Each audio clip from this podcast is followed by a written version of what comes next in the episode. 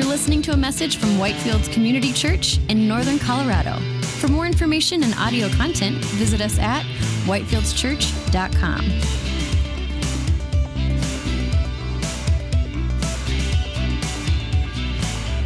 All right, let's dive in. 2 Samuel chapter 7. Please bow your heads with me and let's pray. Lord, thank you for your word, and we come to it with expectant hearts. Lord, with expectant minds, wanting you to speak to us and wanting to hear what you have for us. Lord, we want to be instructed, but more than that, we want to be transformed. We want to be encouraged, and we want to see Jesus more clearly than we ever have and understand why the gospel is such good news. Lord, would you encourage us, instruct us today? In Jesus' name. Amen.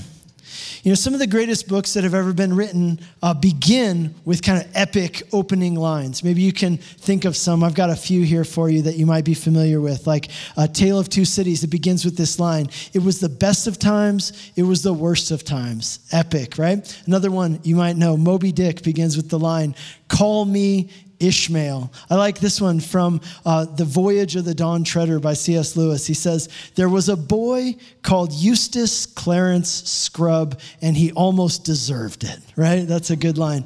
Now, even the Bible begins with an epic opening line In the beginning, God created the heavens and the earth. So you would expect that when you open up to the New Testament, which tells the story of Jesus, which is really the culmination of everything the Bible's been building up to, surely the New Testament is going to have an epic opening line. So, what do we find when we open up to the first page of the first chapter, the first verse of the New Testament? What does it say? Here's what it says This is the book of the genealogy of Jesus Christ, the son of David, the son of Abraham.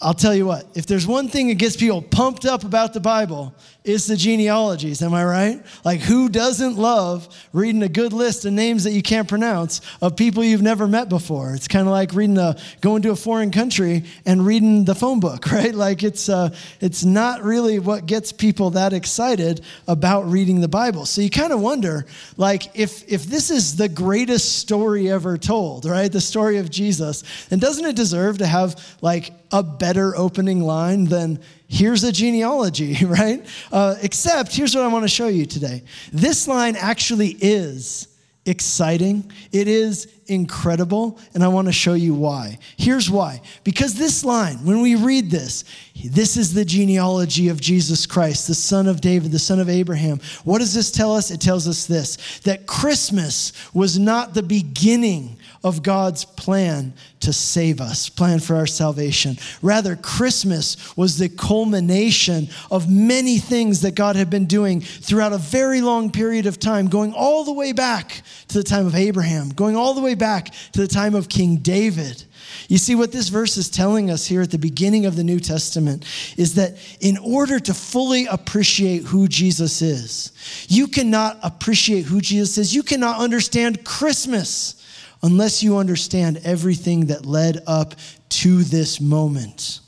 And that's what our current series is all about. We've been in a series called The Promise of a Savior. And for the season of Advent, which is the four Sundays leading up to Christmas, we have been taking a journey through the Bible, looking at some of the promises that God made throughout history, which led up to the coming of Jesus, the birth of Jesus on that very first Christmas. So today, we're going to continue that journey. And here's what we're going to see we're going to see that the promised Savior would be a king descended from David, who is God come to us. Every week I give you a sentence. This is your sentence for today. We'll put that up on the screen.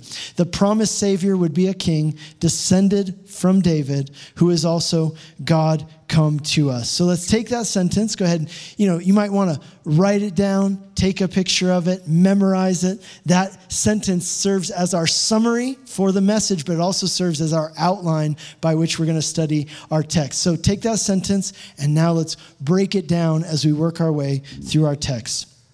First of all, the promised Savior. Let's talk about that first. We're reading the Gospel of Luke, chapter 2, the very famous Christmas story. You're probably familiar with it. What we read is that a group of angels appeared to some shepherds who were out in their field watching their flocks by night. And here's what this, these angels said to these shepherds They said, We bring you good news of great joy that will be for all people. For unto you this day is born a Savior who is Christ the Lord. Now that begs begs the question why was this angelic announcement such good news? And for us personally, why is Christmas something worth celebrating, something worth rejoicing over? In order to understand that question, you have to understand who Jesus is and why Jesus needed to come. And that's what we've been doing in the series. So, in the first study in the series, we went all the way back to the beginning of the Bible, to the story of creation. And we saw there how our very first ancestors rebelled against God. And as a result of their rebellion, sin and death entered this world. God's good creation and all of us were tainted. We were affected by that rebellion. And we saw, though, that at that time, as sin and death entered the world, God made a promise. His promise was that He would not leave it that way. He wouldn't leave us stuck in this mess that we had created. Instead, He would send us a Savior to save us from this mess that we are in. And here's His promise His promise was that the Savior would be a person, a person. This would be the salvation. Salvation would come through a person, and this person would come and he would crush the head of Satan under his foot and set us free from the curse of sin and death. Well, over time, there was kind of a progressive revealing of different things throughout history. Little nuggets here and there as history went on of who this Savior would be and what he would do in order to save us. So, in our study last week, we fast forwarded a little bit in history and we saw another big reveal, which was that this promised Savior, not only would he be a person, but he would be a ruler who would come from the Jewish tribe of Judah. Well, today we're going to fast forward again in history to another big reveal, another big revelation that God gave about who this promised Savior would be. And that brings us to the second part of our sentence. The promised Savior would be a king descended from David. So that brings us to our text here. 2 Samuel chapter 7. It begins with these words. Now, when the king lived in his house, and the Lord had given him rest from all his surrounding enemies. The king being spoken of here is King David, the greatest king that Israel ever had. Now it's interesting that we think of David as the greatest king that Israel ever had because David was not the most powerful king that Israel ever had. There were times in Israel's history when they were more powerful than during the reign of David. David was also not the most wealthy king of Israel. And if we look at his life, we, we have to admit that he was definitely not a perfect person by any means.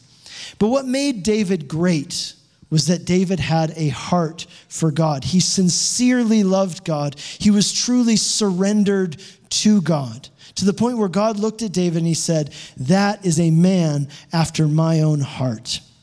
Well, here's David, the man after God's own heart. And at this point in his life, we read that he is living in a house. Now, that's actually a big deal because prior to this, we read about how David built himself a magnificent palace. He had, he had taken over the city of Jerusalem and made that the capital city of a united Israel after they had had a civil war and he built himself this palace made of cedar. You see, for the first time in literally centuries, ever since Israel came out of Egypt, they had never faced a time, or they had never had a time of peace and prosperity until now. Think about it. They came out of Egypt, and after they came out of Egypt, they were poor and they were at war for hundreds of years. And now, for the first time in their history, here they are experiencing peace and prosperity. The king, David, is living in a palace in Jerusalem. And so, verse 2 tells us this The king, David, said to Nathan the prophet, See now, I dwell in a house of cedar, but the ark of God dwells in a tent. So here's David hanging out in this palace. And one day he looks outside and he notices something. The ark of the covenant is being housed in a tent being housed in a tent. Now, let me just remind you what is the Ark of the Covenant? The Ark of the Covenant was a box that was covered in gold, and it was considered the most sacred object in all of Judaism.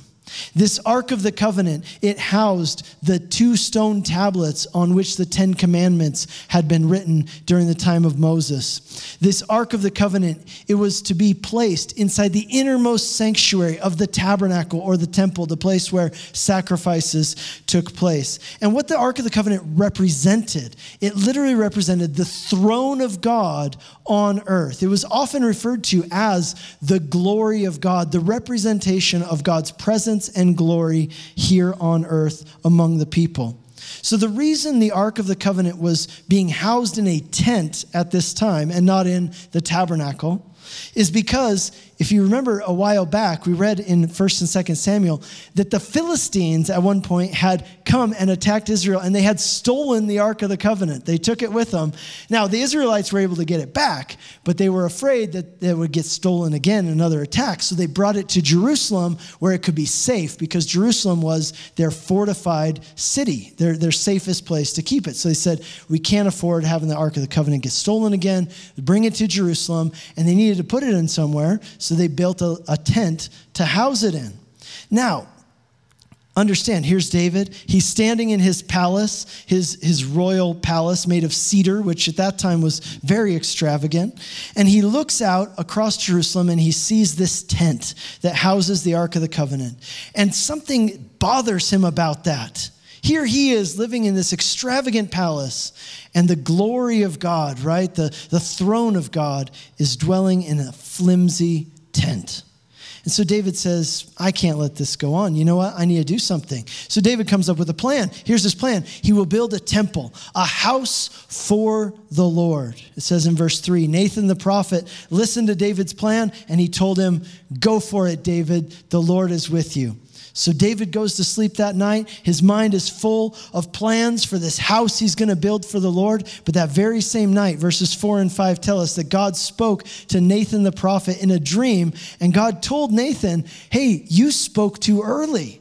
I actually don't want David to build me a temple or a house. But, but that wasn't the only thing that God told Nathan the prophet to tell to David the king although God's answer to David was, No, you cannot build me a house, God was still very pleased. He was honored by the fact that David wanted to do something great for the Lord. And so it says in verse 11 that God told Nathan the prophet, Tell David, he's not going to build me a house, but instead, I am going to build him a house. Now, understand, this is a bit of a play on words. When David used the word house, he's talking about a literal building made of stone. But when God used the word house, he's using it in, in the sense of a dynasty. I don't know about you guys, but I've been watching The Crown on Netflix. I love that show. And it's all about the House of Windsor, which is the British royal family. And so, this idea of a house in the sense of a dynasty is the way that God is using the term. Now, Israel had never had a dynasty before. So, this is a huge honor that David's family is going to have this legacy of having a dynasty, but that's not all.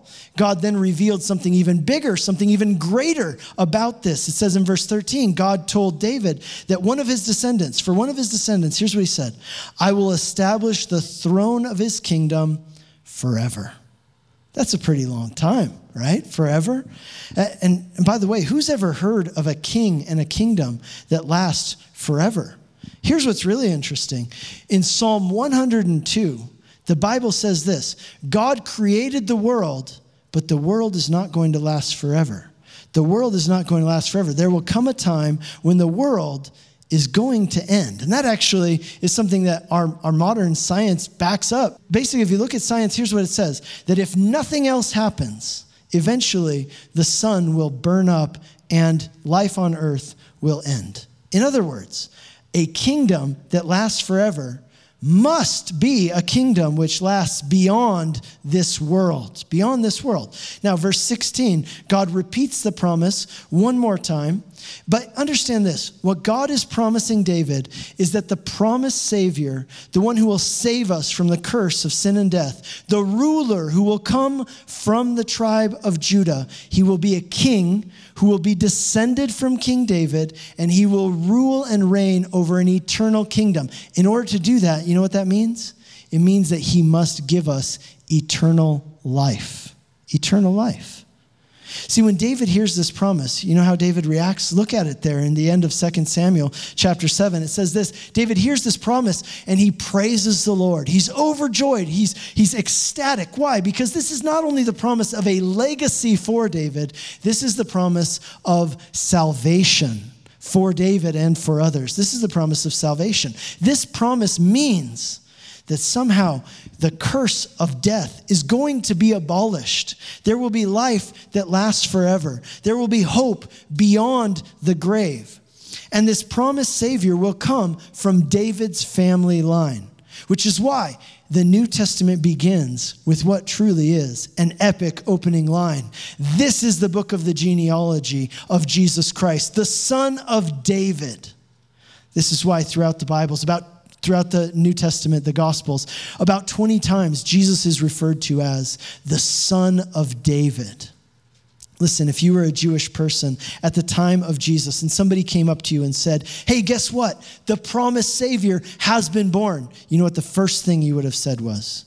Let me see his genealogy. Let me see his genealogy. I need to see it because it, if he's not qualified, then let's not talk about this guy anymore. Let's just move on. Before we can even consider anything else, we need to know is this person legitimately the heir to David's throne? You see, the Christmas story begins with a genealogy. Why? Because Jesus came as the fulfillment of God's promise that the Savior would be a king descended from David. And friends, just on a personal note, let me say this God always keeps his promises. That's what the season of Advent reminds us of that God has kept his promises in the past, and therefore we can be certain that he will keep his promises in the future as well. That's really important for us to remember, especially in difficult, trying, unstable times like the times that we are living in right now. There's a great verse at the end of the book of Joshua. Book of Joshua, by the way, tells the story of how the people of Israel came to dwell in and live in the promised land. And here's what it says at the end of the book of Joshua as it tells us the story of how they came to dwell in the land. I love this verse. It says this Not one word of all the good promises that the Lord had made to the house of Israel failed, all of them came to pass. And friends, let me tell you what that is true when it comes to your life as well. God keeps his promises. And God has given us some incredible promises. For example, he promised that he would establish his church and the gates of hell would never prevail against it.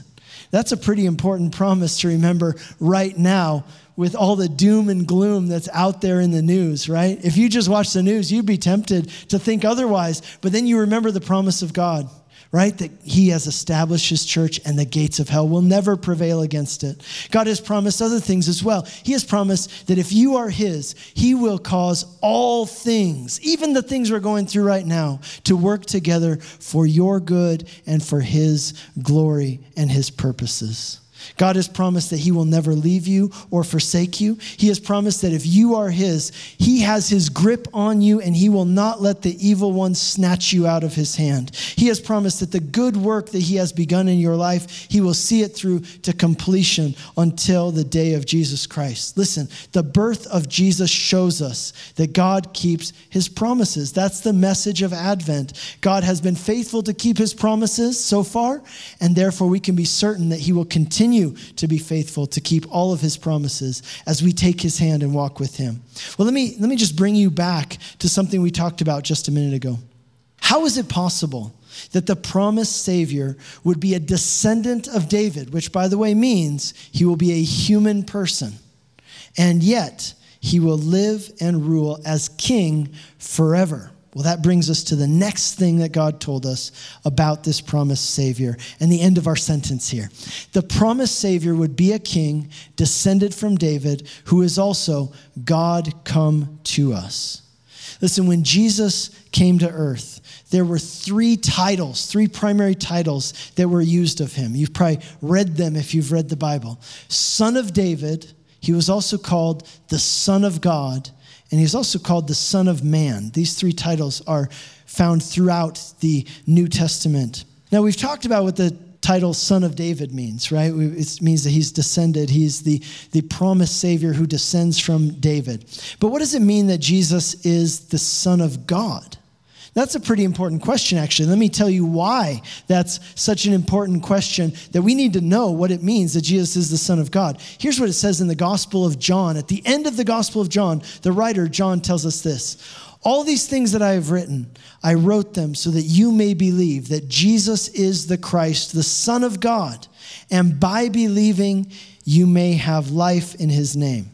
So apparently, the way to have eternal life is to believe that Jesus is the Son of God. Everything that was written in the gospel was written so that you would believe that Jesus is the Son of God, and that's how you have eternal life. So it's pretty important that we figure out what this actually means so that we can believe it, right? So, what does it mean that Jesus is the Son of God? Now, one common assumption is actually to assume that Son of God means that Jesus is divine or that Jesus is God.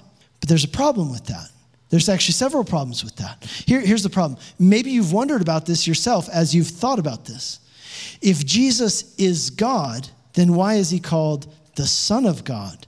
Does, does that mean that he's somehow less than God or descended from God or derived or created by God? Does it mean that Jesus is half God, half human? As some people have come to those exact conclusions because they have misunderstood what the name Son of God means. So, what does it mean? Here's what it means the term Son of God primarily refers to the fact that Jesus is King. It means that Jesus is king. Let me explain that to you. Here's why.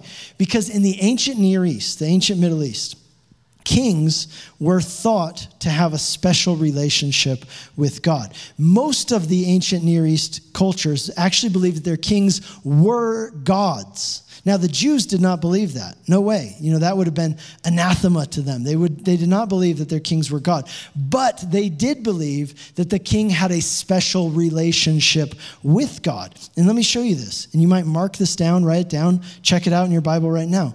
Look at Psalm 2. Psalm 2.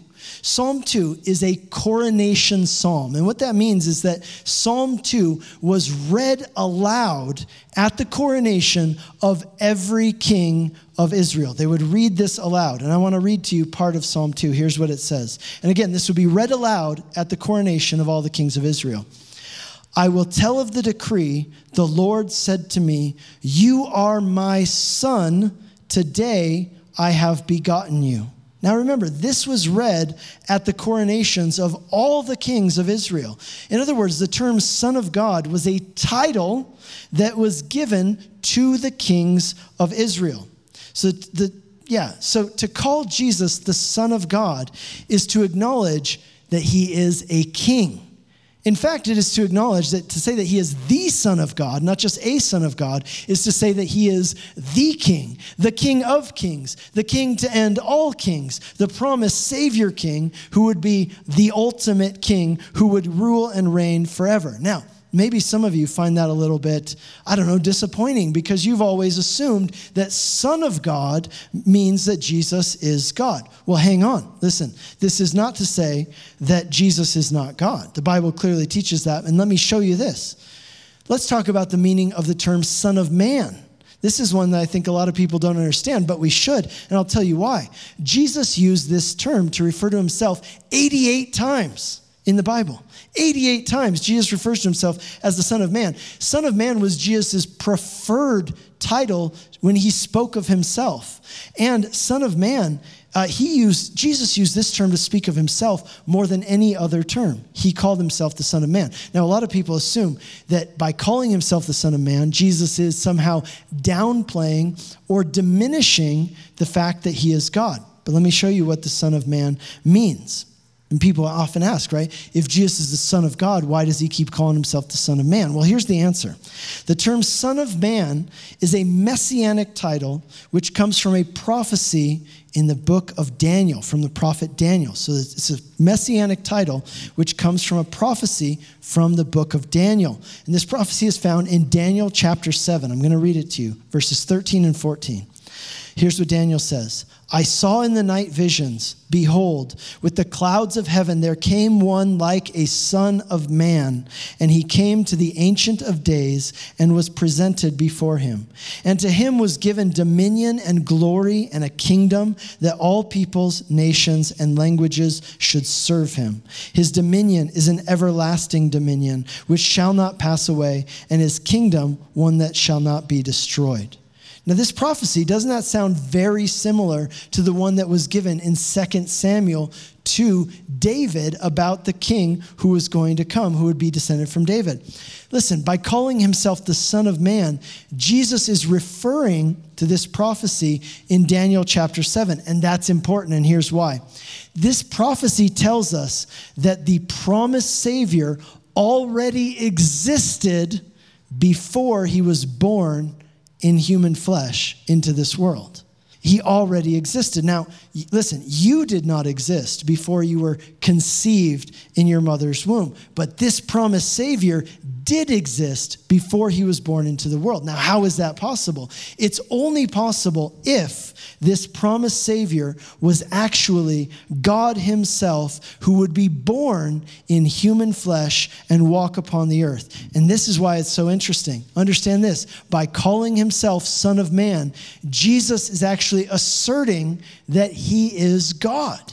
Again, many people assume just the opposite. They think Son of Man is downplaying Jesus' deity or, you know, contradicting it. No, no, just the opposite. Son of Man is actually Jesus asserting, referring to this prophecy and asserting that he is God come to earth. Now, this isn't the only prophecy that tells us that the promised Savior would be God himself come to us. Check out Isaiah chapter 9, which is actually our main text for today. Isaiah chapter 9, and here are the incredible words we read starting in chapter 9, verse 2. The people who walked in darkness have seen a great light. Those who dwelt in a land of deep darkness, on them light has shone. Listen, who are these people who dwell in a land of darkness? Guys, that's us. That is you and me. We all live our lives under the cloud of darkness and death. It looms over us like a cloud. There are so many beautiful things in this world, and yet they are tainted by the curse of darkness and death. We all know that no matter how much we love something or we love someone, it will not last. One day, everything will be taken from us. Our bodies are susceptible to sickness, and eventually, death will swallow each of our lives and the lives of those we love. But here's the good news for people, us, who walk in a land of deep darkness. A light has shone. What is this light that is shown upon us who live under the cloud of darkness and death? Well, it tells us in verse 6 For to us a child is born, to us a son is given, and the government will be upon his shoulder, and his name will be called Wonderful Counselor, Mighty God, Everlasting Father, Prince of Peace of the increase of his government and of peace. There will be no end. And on the throne of David and over his kingdom to establish it and to uphold it with justice and righteousness from this time forward and forevermore. The zeal of the Lord of hosts will do this. The hope for you and me who live under the shadow of death is that one day a child would be born. That same child who was promised to David, the king descended from David, who would rule over an eternal kingdom, which means that he will provide eternal life. How will this be possible? We're told here in verse 6 that although this would be a human child, he would be like no other child who had ever been born before. He would be the mighty God born as a child. He would be the everlasting Father born in human flesh. In other words, this promised Savior would be God Himself come to us to save us. Now, Fast forward with me again, if you will, back to the first chapter of the New Testament, the story of the birth of Jesus. Matthew chapter 1, we read starting in verse 18. Now, this is how the birth of Jesus happened. We read that an angel appeared to Joseph in a dream at night and told him that his wife who he was betrothed to, Mary, there was a child in her womb, and this child was conceived by the Holy Spirit. And here's what the angel told Joseph. In my opinion, this is one of the most beautiful passages in the entire Bible. In verse 21 of chapter 1 of the Gospel of Matthew, she will bear a son, and you shall call his name Jesus, because he will save his people from their sins. Guys, do you know what the name Jesus means in Hebrew? It means God saves. God saves. And Jesus was to be given this name, God saves, because that is who he was. God come to us to save us. And what did he come to save us from? The angel told Joseph, he comes to save us from our sins. It goes on to say there in Matthew chapter 1 all this took place to fulfill what the Lord had spoken by the prophet. Behold, the virgin shall conceive and bear a son, and they shall call his name Emmanuel, which means God with us. In the first chapter of the Gospel of John, the, the writer John, the apostle, he introduces Jesus to us in this way. He says that Jesus was the Word. That's what he calls Jesus, the Word. And he says, the Word, Jesus, was God. But you know what else he says? Starting in verse 14, he says, the Word, God, became flesh and dwelt among us, and we have seen his glory. You know what's even more interesting uh, about what John says there? The word that, that John uses there for dwelt, when he says that God dwelt among us, the word that used, that's used there actually literally means to dwell in a tent to dwell in a tent. So, what he's saying is that in the person of Jesus, God came and dwelt among us, and the glory of God was visible to us. But again, the word John uses there, it means to dwell in a tent. You know that the Bible refers to our earthly bodies as being like tents? You know why? Because what is a tent? It's a temporary dwelling place. And you know what tents do? They get worn out, they, they don't last. That's what our earthly bodies are like. And God came to us. He was born into an earthly body, a tent like the ones that we dwell in. But I want you to think about that for a second. The glory of God dwelling in a tent. Does that remind you of anything? Does it remind you, for example, of the Ark of the Covenant in Jerusalem being housed in a tent? And when David wanted to build a house for the Lord, God said, David, you need to understand, I am perfectly happy having my glory dwell in a tent here on earth because this world is temporary. But one day I am going to come to you and I am going to build you a house. I will build you a permanent dwelling place that lasts forever, something that has real foundations and has real substance. And the way I will do it, God says, is by coming to you in order to save you from your sins. Jesus' name means God saves. And the good news of the gospel is that God has come to you. He has come to us in the person of Jesus to do for us what we could never do for ourselves, to save us from our sins. Listen, no matter how hard you try to be good, you can never be good enough. All of us have fallen short. And as a result, the, the dark cloud of sin and death looms over all of our lives. But the good news of the gospel is that to us who dwell under the shadow of death, a light has shone, a child has been born, the king has come, and not just any king, but God himself, the only one who has the power to save. Jesus came and he lived a life of perfect obedience to the Father on your behalf. The life that you should have lived but have failed to live, he lived it for you on your behalf. And he hung on the cross to take the judgment that you deserved for the wrong things that you've done. And he rose from the grave to make a way for you to have eternal life in his eternal kingdom. That is his gift to you because he loves you. And the way to receive it is by trusting in him rather than trusting in yourself. That's what it means to have faith. It means that rather than trusting in yourself, rather than trusting in your own goodness, rather than trusting in your own abilities, you trust in Jesus, His ability, His goodness, and what He has done in order to save you. And as you do that, God will be faithful to keep His promises to you as you trust in Him. You've been listening to a message from Whitefields Community Church in Northern Colorado. For more information and audio content, visit us at whitefieldschurch.com.